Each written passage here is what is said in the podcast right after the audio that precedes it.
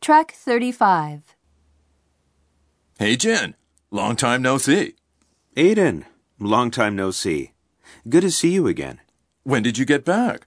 Last night. How is China? I bet you speak Chinese like Chinese. No way.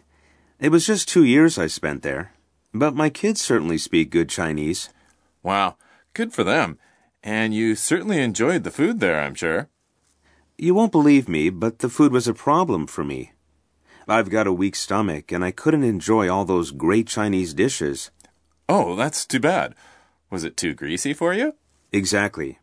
See? Don't you think I lost weight? My wife gained weight, though. You did.